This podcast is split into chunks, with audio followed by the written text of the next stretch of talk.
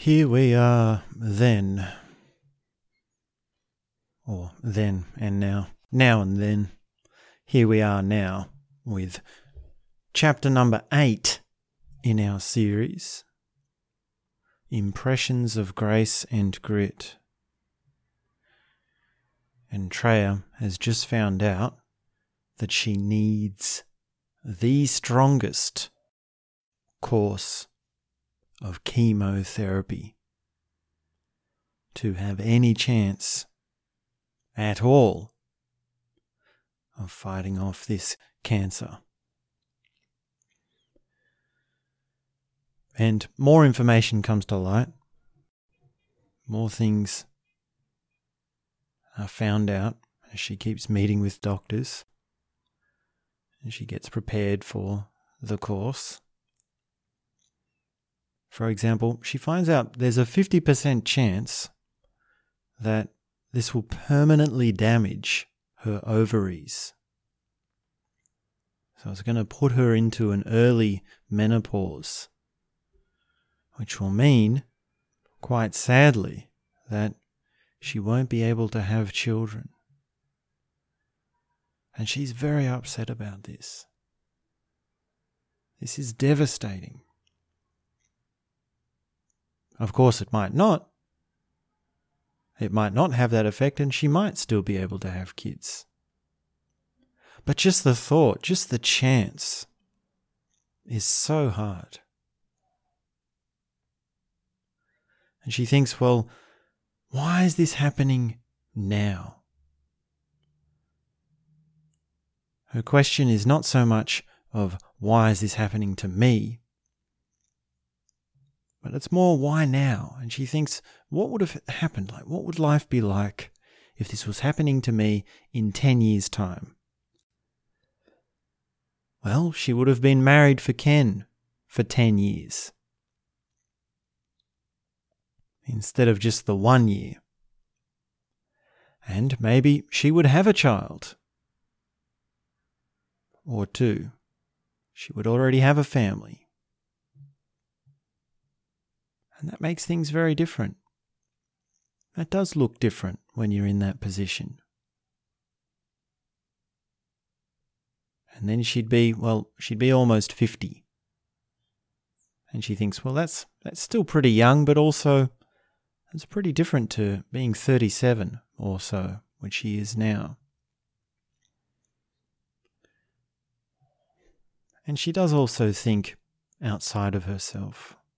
She thinks of the young kids who get leukemia or Hodgkin's, and they haven't even had a chance to live as much as she has, to travel, to learn, to explore, to find their partner,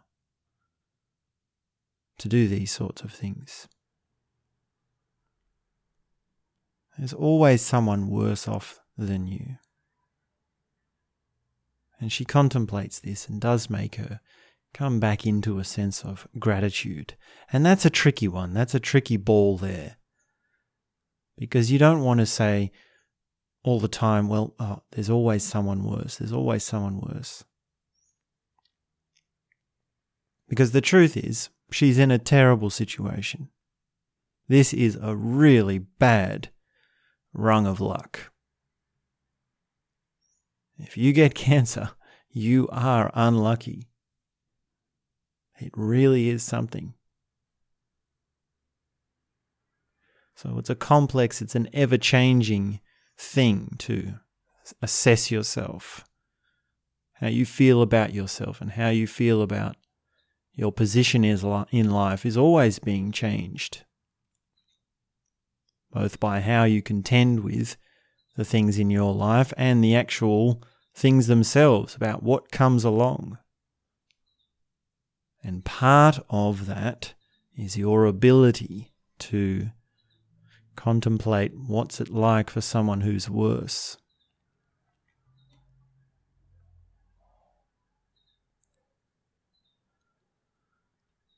So the next step is for them to, for Treya, well, for Treya and Ken, but it's for Treya, to implant a portacath catheter in her chest. And this gets attached to a sort of portable pump so she can be mobile four days each month while she's getting her chemotherapy treatment. And basically, what this is, what, what chemotherapy is, is it's a, it's a poison and it's administered through a drip. And normally, when you have a drip, it's for a short term thing and they just stick a needle in your arm. But because she's going to be having it for days at a time and multiple times throughout the year, well, they're getting something a little bit more permanent, a little bit more solid. And she even has this comment to the doctor about, "Oh, I wish you know, she's she's quite scared getting this in because getting a portacath, well, th- th- this operation is rather quite simple. It's just a needle and it's quite small. It's a harmless operation. It's very simple. It's not like getting a breast m- removed, which she has now,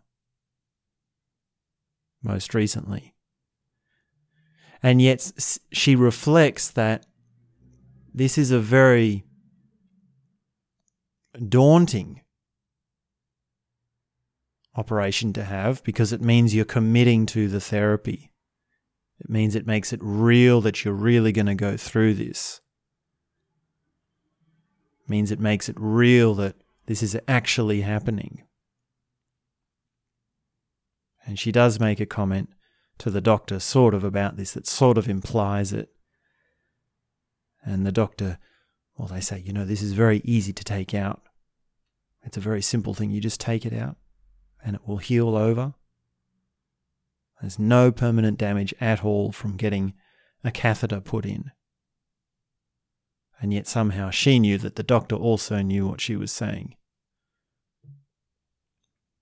So, when you're dealing with cancer, sometimes even the small components of it, well, they still come back to the larger demon of the overall sickness.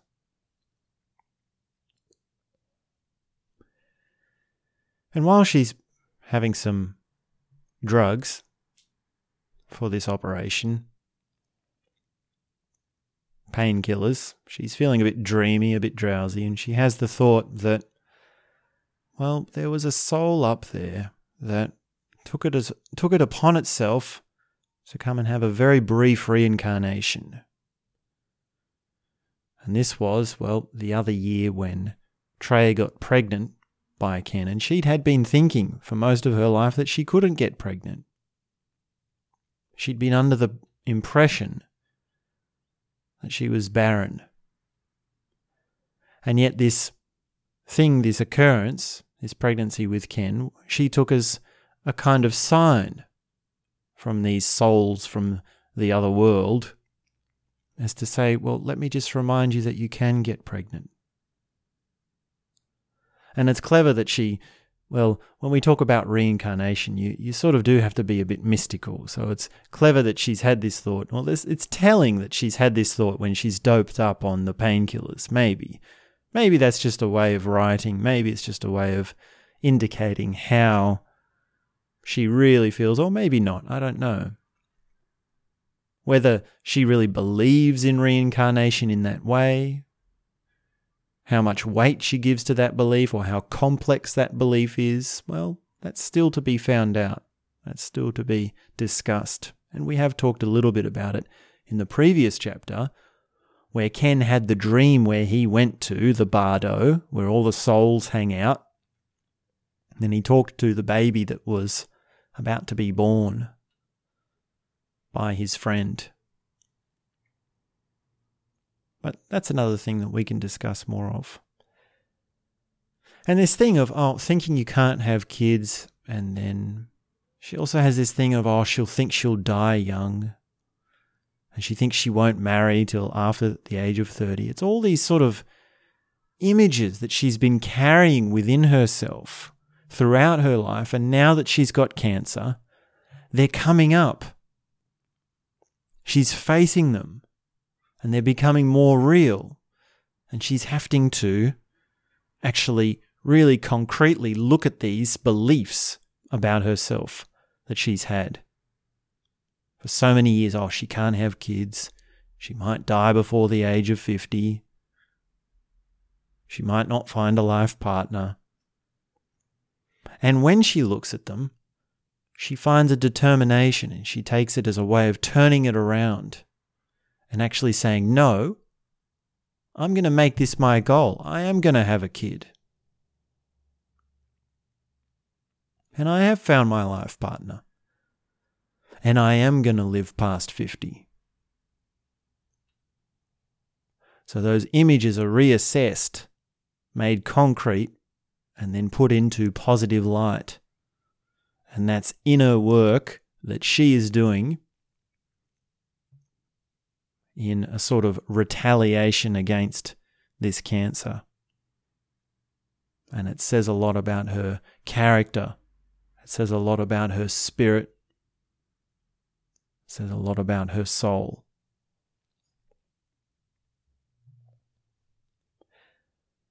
And there's also this funny thing because Treya is getting chemotherapy.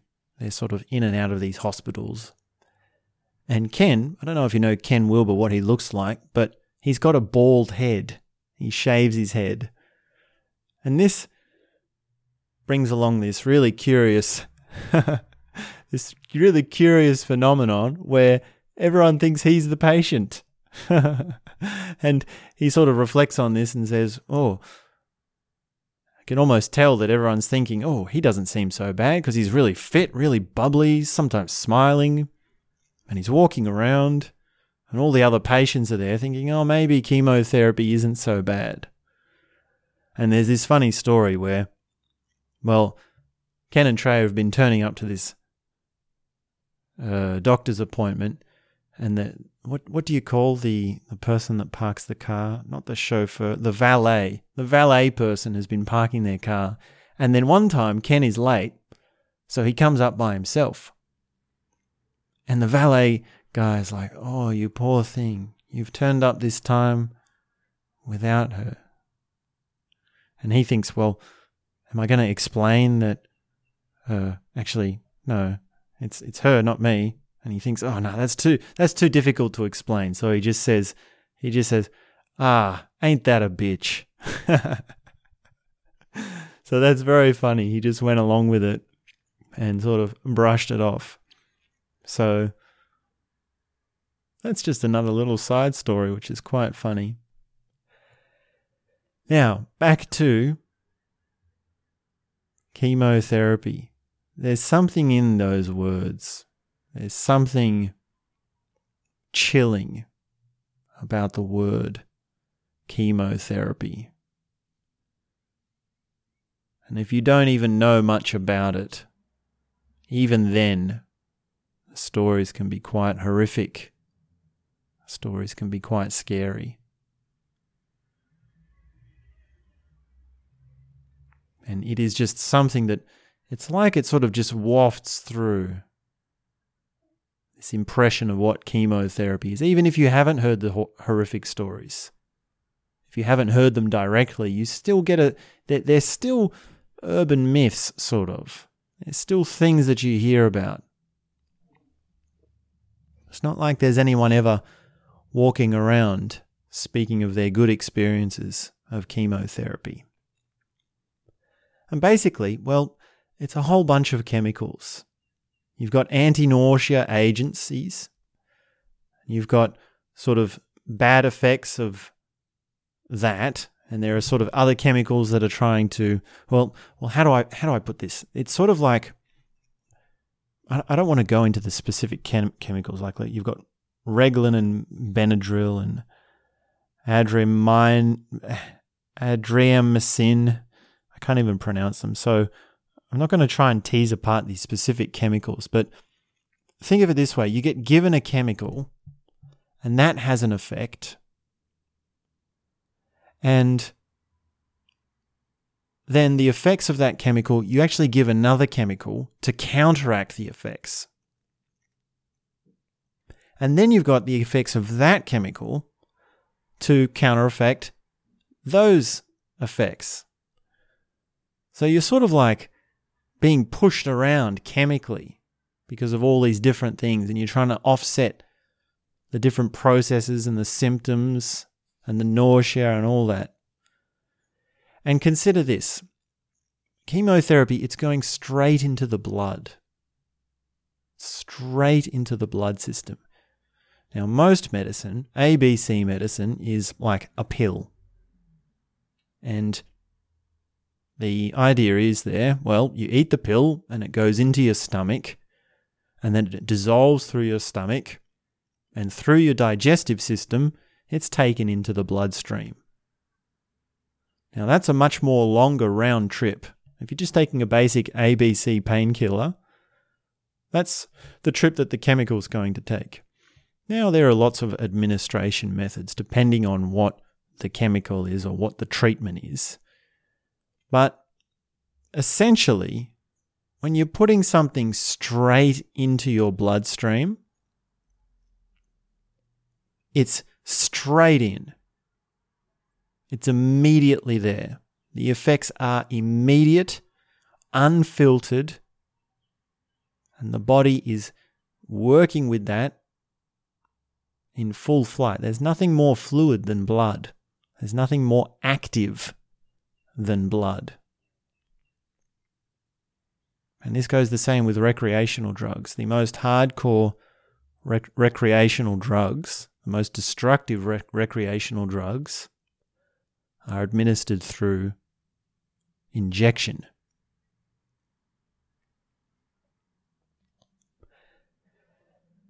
And essentially, there are certain principles with chemotherapy. And you've got chemotherapy and you've got radiation and well you've got surgery as well. So these are the main things that you do with with cancer. And surgery is quite simple. You just cut it out. But with chemotherapy and radiation, there's another principle which is cancer cells divide and therefore grow faster than other cells. So you administer something that kills fast growing cells. And if you administer enough of it at the right time in the right amount, well, then you kill the cancer cells. But the problem is, it also kills the other cells that are fast growing, and those are the cells that are in you. Cells that, like things like stomach lining and things like hair growth. That's why chemo patients they lose their hair. Things like the lining in the mouth. These sorts of cells, so you can get sores in your mouth. So just try to imagine you're, you're messing around with your blood chemically. You're fighting a disease, a disease on a cellular level. And it's affecting your feelings in every way. It's affecting your digestive system. It's affecting your heart. It's affecting your reproductive system. All of it, all over. So it's pretty intense stuff.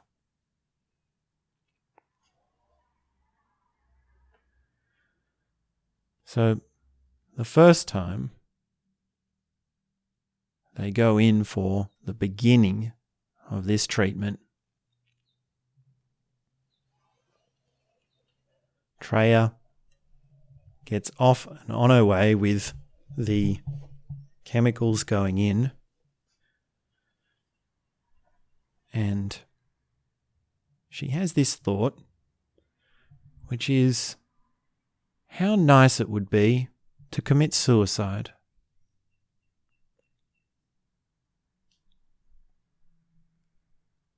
And she sort of looks over at Ken and says to him, How nice it would be to commit suicide. And he takes her by the hand and he whispers in her ear, Terry, honey, the Reglan is really hitting you hard. From the way your face looks, I think you you have a bad histamine reaction.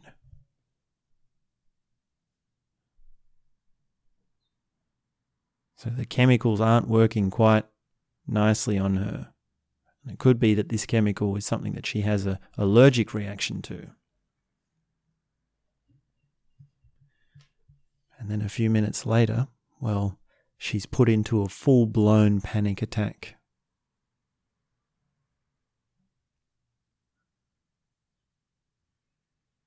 And this is the worst feeling she can remember ever having. And she just wants out of this body. So Ken gets the next chemical, tries to hold her still because she's jumping around all over the place. And the next chemical, the next step in the process, is meant to offset these. And she calms down a little bit, but she's still in this hyper intensified state.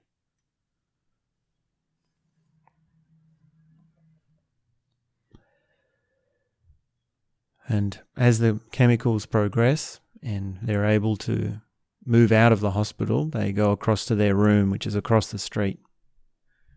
And this is in a hotel where they can continue the treatment. So you don't have to be in hospital for the chemicals to be administered. It's usually just for the first little bit or certain parts of it. And then the other parts, well, Ken is qualified enough to administer.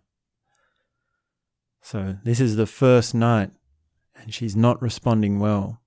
She's had this full blown pan- panic attack and she's been put into this painful state as all of her systems are reacting to these new sudden hits of chemicals, these poisons.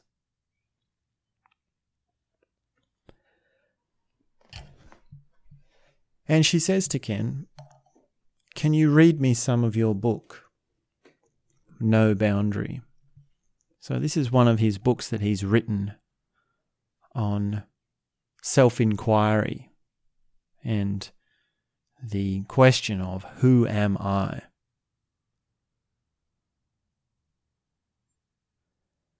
And this sort of passage he's adopted from Roberto Assagioli.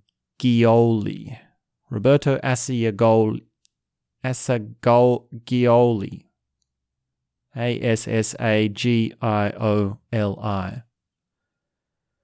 And he is, well, he's a Italian psychiatrist and he's a pioneer of humanistic and transpersonal psychology, similar to Ken Wilber, but his real staple is psychosynthesis. And that's his sort of contribution to the world of psycho, uh, psychology, which is the idea that, well, individuals are progressive things and they're morphing, which means that any technique or any system that you need to apply to them or help them with or that they need to do needs to also have some sort of moving, changing, adapting quality to it. And that's why it's called psychosynthesis, because you're synthesizing things. So you're not just taking lots of different parts, but you're also melding them together. And it's almost like a meta psychology. It sounds a bit like a meta psychology, which is a psychology about psychology or a principle in psychology that can be applied to multiple psych- psychologies. So this Asa Assagioli is not just a behaviorist or talking about morality or value spheres or cognition, but he's actually saying, well, you need to sort of synthesize these. And if you put that into a therapeutic setting, then, well, it's like, do you want to be doing some regression work, or do you want to be doing some shadow work, or do you want to be doing interpersonal work, or do you want to do self image work? Or do you want to work with the inner child or the inner adult? And it's like, how do we synthesize each of these into something more adaptive? And he's just one of the people who have influenced Ken Wilber in this situation. And the other one is the Sri Rama Mash, Mahar, Maharshi. Sri Ramana Maharishi, who is the philosopher who most probably, who, sorry, not most probably, who did most probably. Geez, I'm really tumbling with this one, aren't I? How do I say this clearly? He's the philosopher who made most famous the inquiry question, Who am I? Okay, that's how we say it. so, this sort of gets to another thing, which is these thing these people who write about psychology and philosophy and the perennial philosophy like Ken Wilber and he's aware of this they're in a sense not doing something new. And the way Ken describes it is well in this book he was taking an old idea and trying to put a modern voice to it and there's a job for that there's something important in that because times are always changing, languages are always changing, words are always changing. And, well, the conditioning of the peoples of a society have different needs, which is why new techniques are always being developed. New processes are being created. Now, the actual structures of consciousness and human development, they're always there. They don't change. The structure is given. It exists, it's there, and it's always going to be there. It's really just up to us to discover it.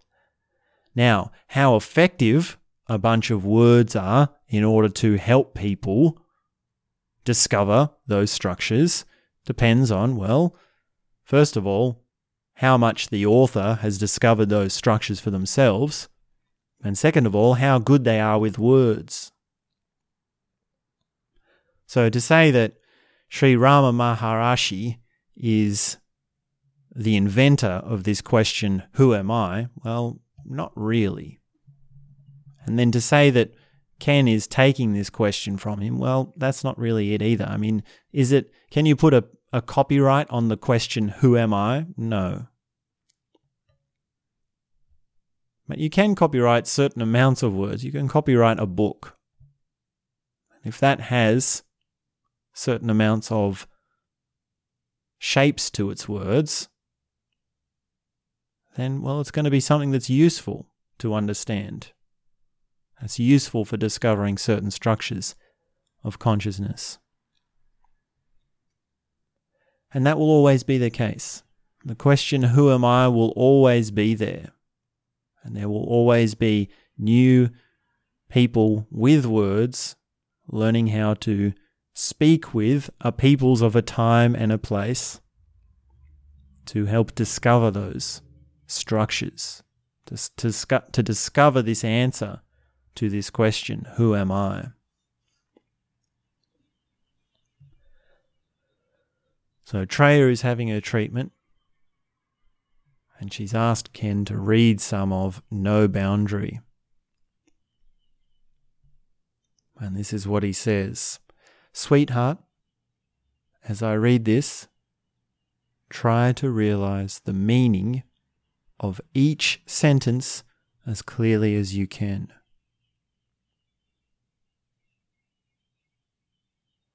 I have a body, but I am not my body.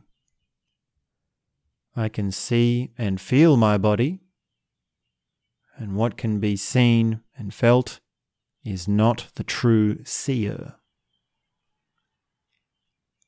My body may be tired or excited, sick or healthy, heavy or light, anxious or calm, but that has nothing to do with my inward I, the witness. I have a body but I am not my body. I have desires, but I am not my desires. I can know my desires, and what can be known is not the true knower, desires come and go, floating through my awareness, but they do not affect my inward I, the witness. I have desires, but I am not my desires. I have emotions, but I am not my emotions. I can feel and sense my emotions, and what can be felt and sensed is not the true feeler. Emotions pass through me, they do not affect my inward eye, the witness. I have emotions, but I am not emotions. I have thoughts, but I am not my thoughts. I can see and know my thoughts, and what can be known is not the true knower. Thoughts come to me and thoughts leave me, they do not affect my inward eye, the witness. I have thoughts, but I am not my thoughts. Then affirm as concretely, concretely as you can I am what remains, a pure center of awareness, an unmoved witness of all these thoughts, emotions, feelings, and sensations.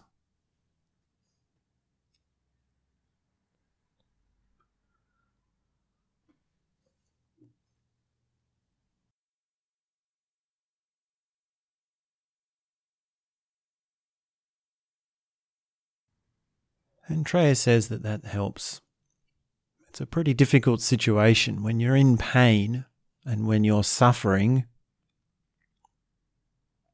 Well, that's when it's really hard to witness.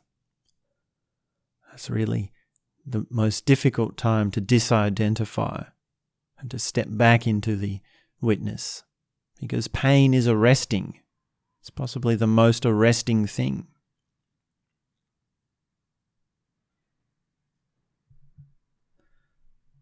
And then Ken has this wonderful quote from Nietzsche, or he says that Nietzsche, the only the only way he used to be able to get to sleep at night was to promise himself he would kill himself in the morning.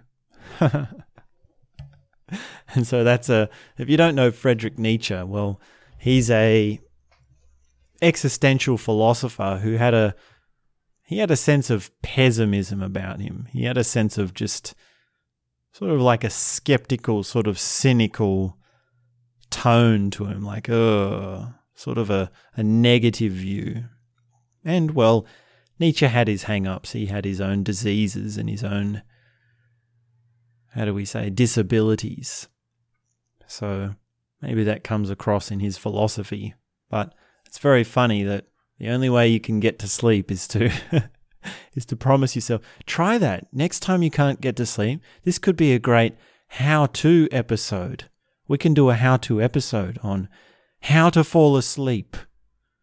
Friedrich Nietzsche says, promise yourself to kill yourself in the morning. That way you'll doze right off. You'll have nothing to worry about. and that is pretty funny. So Ken keeps reading to Treya. And by that way, we actually find out a bit about no boundary. And it does help her because she's in pain, she's suffering, she's having a bad reaction to these chemicals. And to just listen to his voice and to hear the words is good for her, at least in a little bit of a way. And of course, for Ken, well, it's good for him too to hear these words because he's written them. And now he's really actually having to put them into practice. He's actually having to walk the walk with them in a very real life and very intense situation.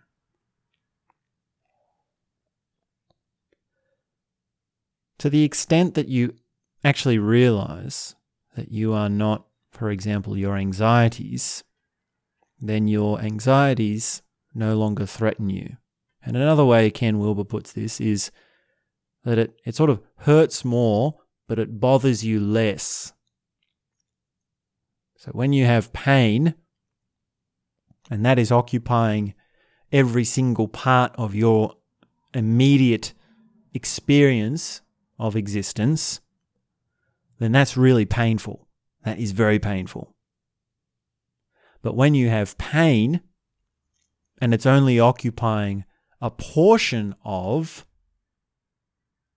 your total experience, your total immediate experience of reality, well, then it's less painful in a sense. Your experience of it is less arresting. Now, it's not it's not less painful in that there's le- there is less pain. You can, in both those situations, have exactly the same amount of pain. So, say we've got two people who have exactly the same amount of pain. Now, one of them doesn't have these realizations of higher consciousness. They don't meditate. They don't know what the witness is. They don't know any theory of the perennial philosophy. None of that. Well, then that person, all they've got is the pain. All they've got is the immediate sense of everything is in pain. Now, person B, let's say this person B, maybe it's Treya, maybe it's Ken, maybe it's anyone. It could be anyone. Say this person's got meditative experience, they understand the perennial philosophy, they know about the, the witness and they can step into the witness. Well, then that person's going to step into the witness and they're going to see that there's more happening. It's going to be a wider context. And in that way, this person experiences the pain very much differently to person A. Person B has a very different experience. Now, person A and B both have the same amount of pain, and yet they both have a very different experience of pain. And that's the difference. That's, that's what the, the quality of realizing a wider context. And the deeper you go, well, then you start to intuit a deep inward sense of freedom, a lightness, a kind of release, he says.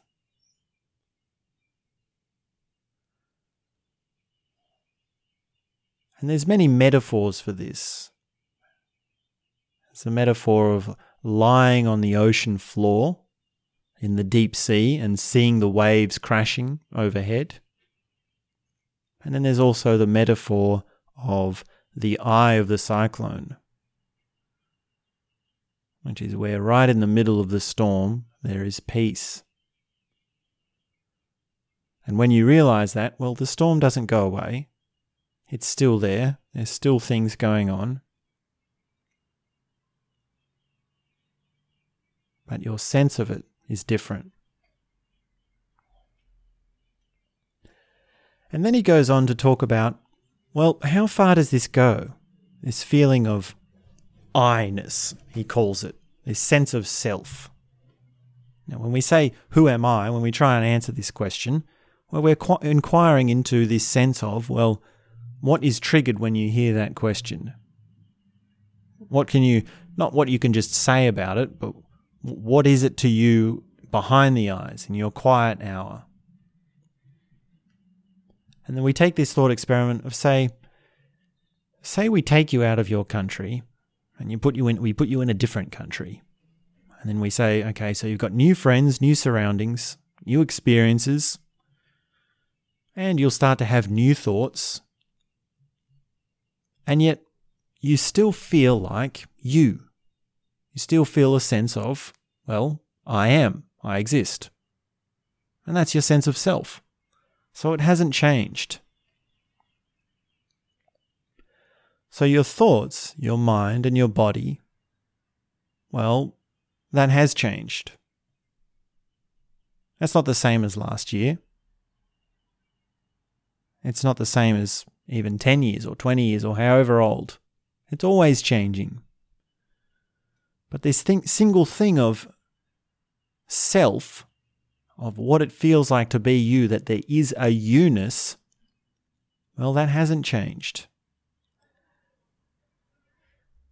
And then we can take the step to say that, well, maybe it's just that there is one sense of self which is populating with different thoughts and different feelings and different memories and different situations and different friends and different experiences.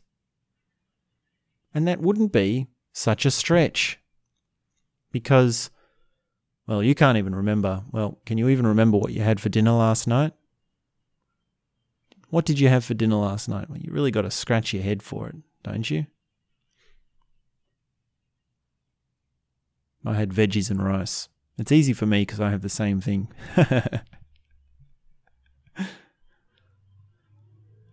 but in the same sense, well, you've forgotten you were the same person. And the image that Wilber uses is that maybe a hundred years ago, perhaps, another person was in this spot, like you are, and gazed with an awe and a yearning in your heart,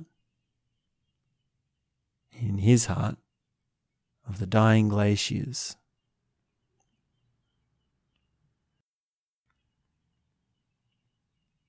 And that feeling, well, that's the same as what you have your sense of self.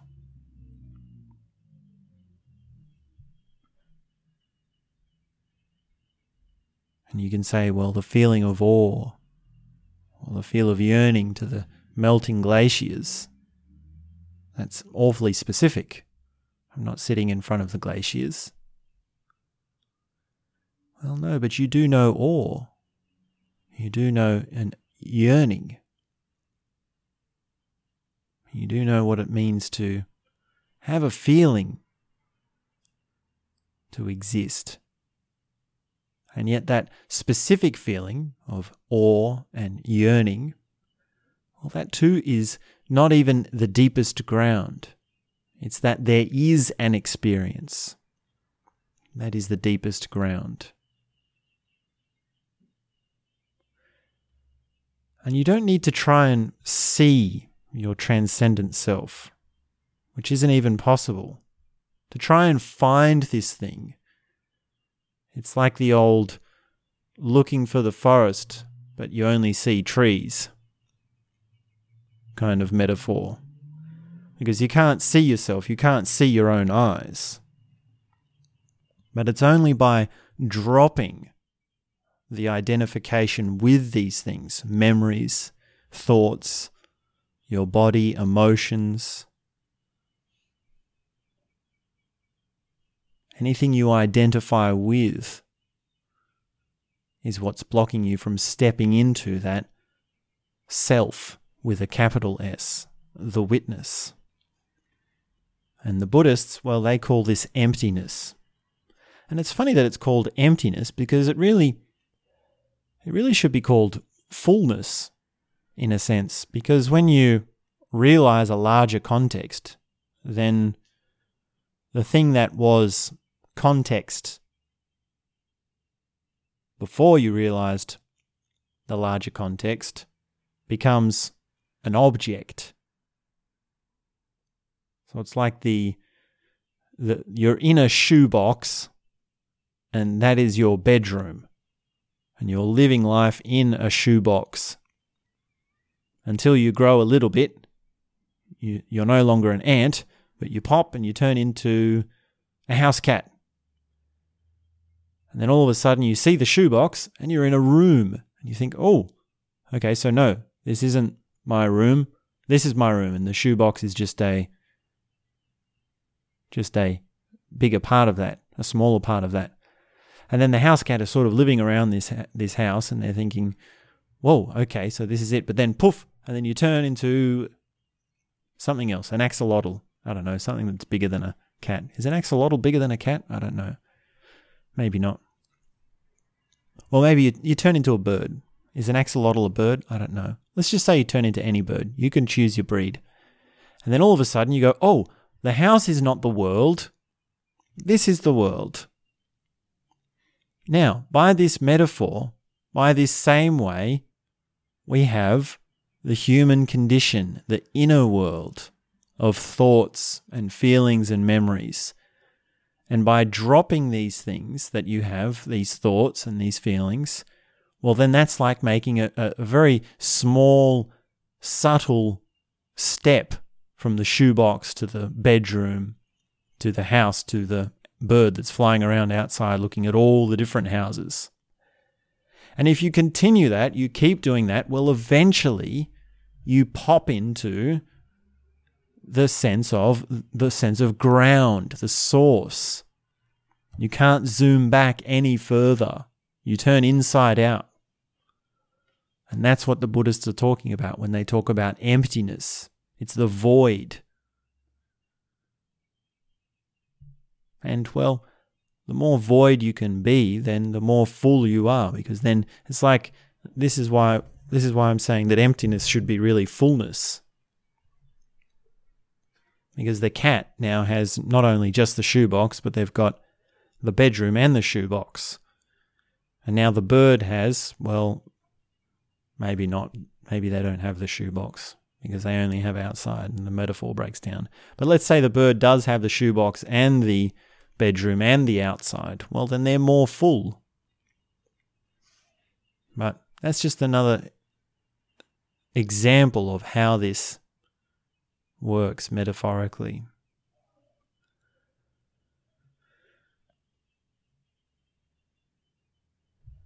And by this time, well, Ken's been talking about No Boundary or reading No Boundary to Treya for some hours. And he reads some other things as well. He reads some from the Guru or some Sherlock Holmes or just, just even some comics as well. And Treya is sort of pacing around, sort of really agitated and just really sick. And then all of a sudden she bolts to the bathroom. And that is that that round of the chemicals has ended. And this triggered her vomiting. And for the next nine hours, every 30 minutes, she was vomiting. And that is that, well, that's one of the side effects of chemotherapy is excessive vomiting. And it's just how it happens. And it's a very different kind of vomiting to your normal vomiting. Normally, when you vomit, well, the reason you're vomiting is that there's something in you that needs to get out. There's a poison in you which your stomach has reacted to, so it expels it. But in the case of chemotherapy, well, you haven't put anything into your stomach. It's something that's occurred within the stomach on a cellular level because you've been putting something into your blood. You might say, how is it possible that someone can vomit that much?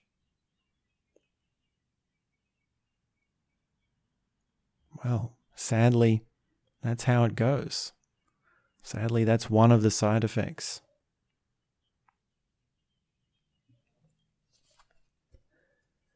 And Treya wrote in her diary that at some point in this first evening of chemotherapy, with all the nausea and all the vomiting and all the anxiety, she reached a turning point. She was no longer into worrying. She says the chemo almost seemed part of her path, or it seemed like it was part of her journey, like she had accepted it, even though it was only just beginning. So she's not fighting it anymore. She's not doubting it. There's no sense of, oh, should I be doing this or not? She's giving in. And she's just watching what goes and what comes. And she's starting to feel that maybe this chemotherapy is actually a way of her to move beyond her worry. Like slaying the dragon of worry that has haunted her in her life. And this is a big step. And it's because she can meditate. Perhaps it's also because she's got Ken Wilber reading these texts to her. Perhaps it's also because she's got her own understanding. Perhaps it's also Ken Wilber's support. But really, it comes down to, well, Treya, her character, her soul, her strength, as she is able to get through this.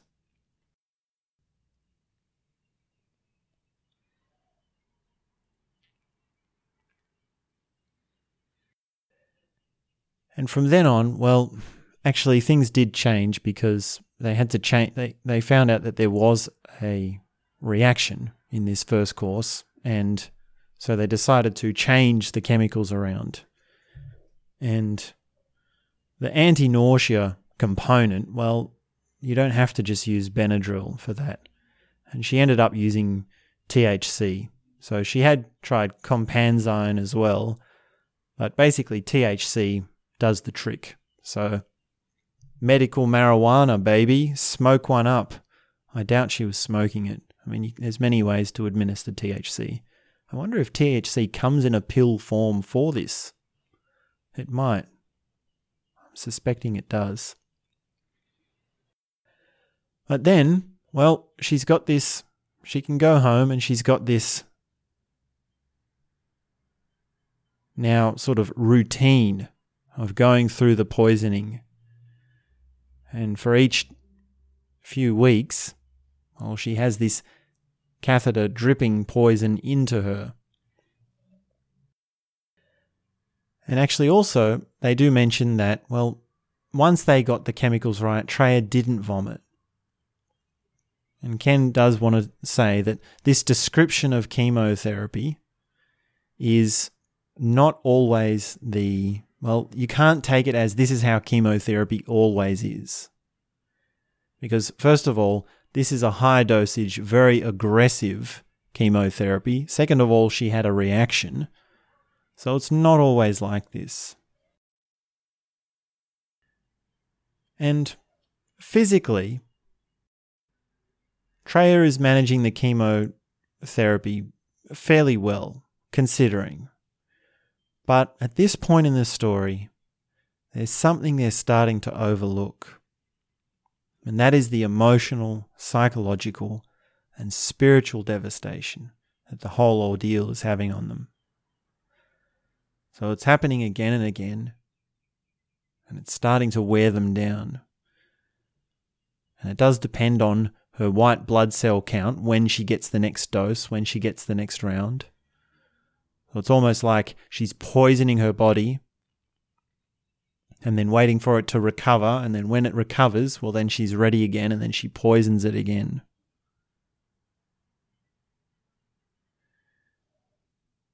And her hair falls out, and there's this funny moment where she's got a bald head, and Ken and Treya are standing in the bathroom looking in the mirror, both bald.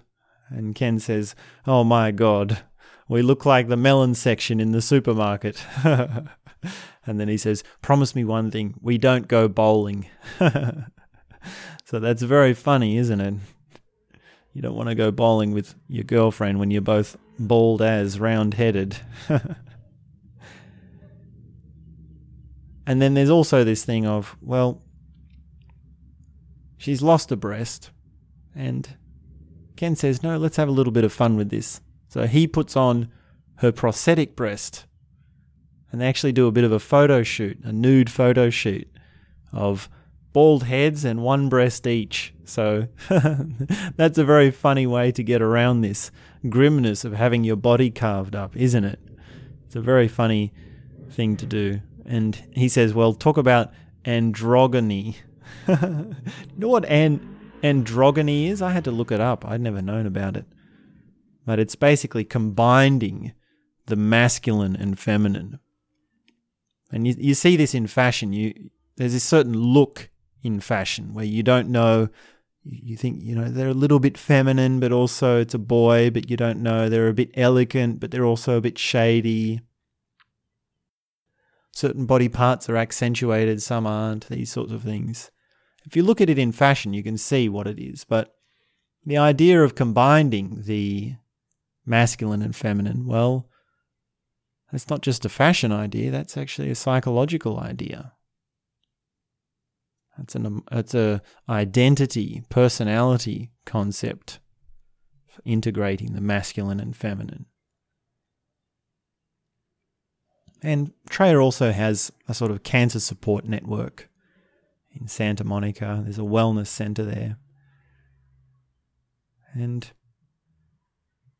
things are starting to wear down. I mean, they have little laughs, but there's another side story here, which is that she's in the well center, the care center, and there are other patients around. And one of these guys makes a comment about suicide and about how, well, actually, maybe it makes sense to check out, as they say.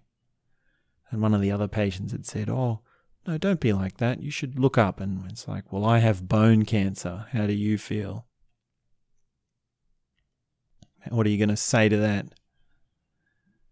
And, well, in a sense, people need to make their decisions about how they feel about their lives. And respecting that means including respecting their decision to say, well, I feel like dying. Now, it's different to actually have them go through with it. That's different.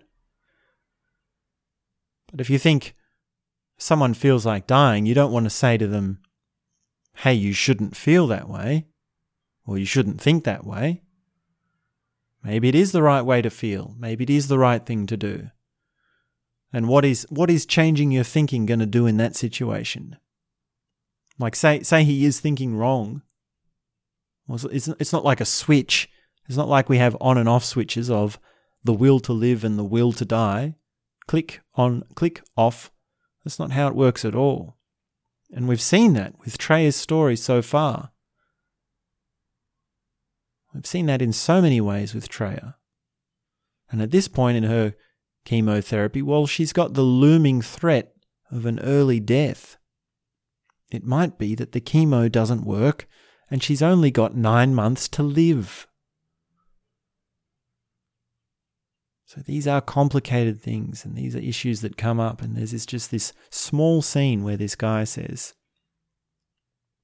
he was thinking it would be a good way to die, a good time to die.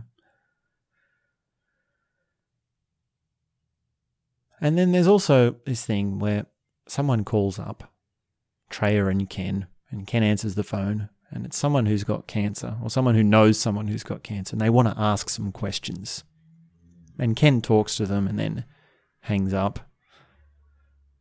But then Treya gets upset that, well, why didn't they want to talk to me?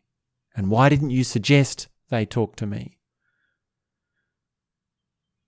And this is a big issue. This actually makes them fight. This makes makes them arc up and get angry at each other for the first time in a very long time. Because Ken feels, well, do I have to always worry about you? Can I not even answer the phone? Can I not even just speak to someone without wondering how will it affect you? And then they're talking about, well, how you visualize the cancer cells. And Ken says, Well, I actually visualize these as quite aggressive. And Treya says, No, don't say that. Don't share your opinion because that's going to ruin my visualization. I've been doing these visualizations of the cancer is confused and weak, and the therapy chemicals are going in to fight it. And now you're saying this to me? How can you do that? And again, he says, Well, can I not even just share my own opinion? What should I do? Should I lie to you? There's obviously a lot of tension between them. And Ken is really starting to get worn down.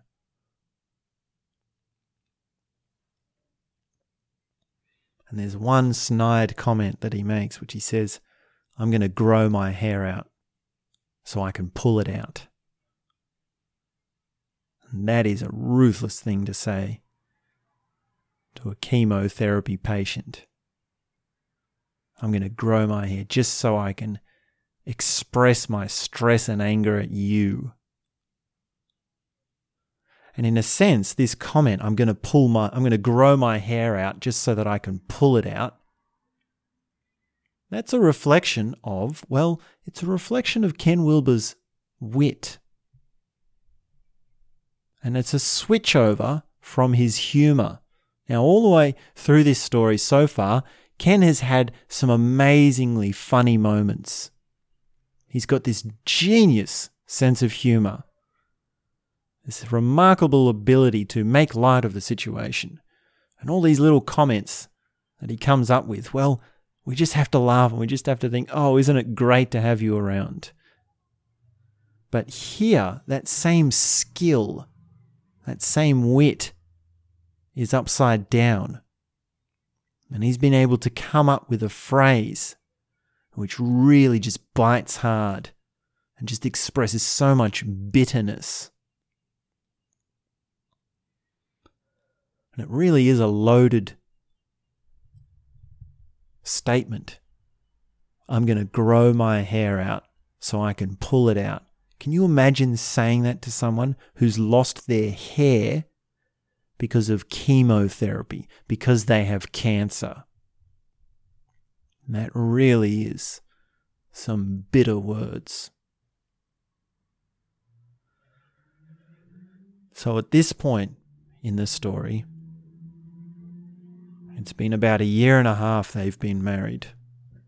And in that time, Treya has had one major operation, followed by six weeks of radiation, then a recurrence, then another major operation, and now she's in the middle of the most hardcore, brutal chemotherapy. And she's got the possibility of death still hanging over her. And Ken, at this stage, well, he's not writing. He's stopped writing his books. And up until this point, well, for the last over 10 years odd, he's been writing about a book a year. He basically just, he basically is always writing. And also, actually, at this stage, he stops meditating.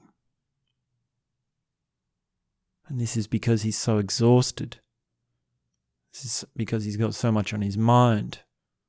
This is because he just forgets because he's so caught up in, well, having to worry about Treya and caring for Treya. And at the same time, well, they're also trying to move into this new house which is still being built. And they're helping build it and they're doing all that as well. So there's a lot going on. There's a lot happening. They're right in the thick of it and they're starting to become bitter towards each other. And at this point in the story, they move in to their new house. And this is where the really gruesome ordeal begins.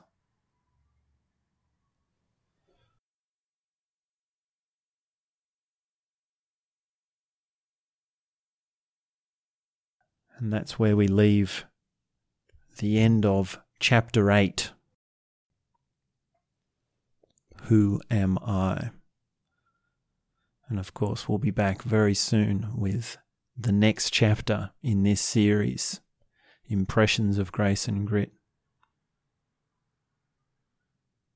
And that's all I have to say for now.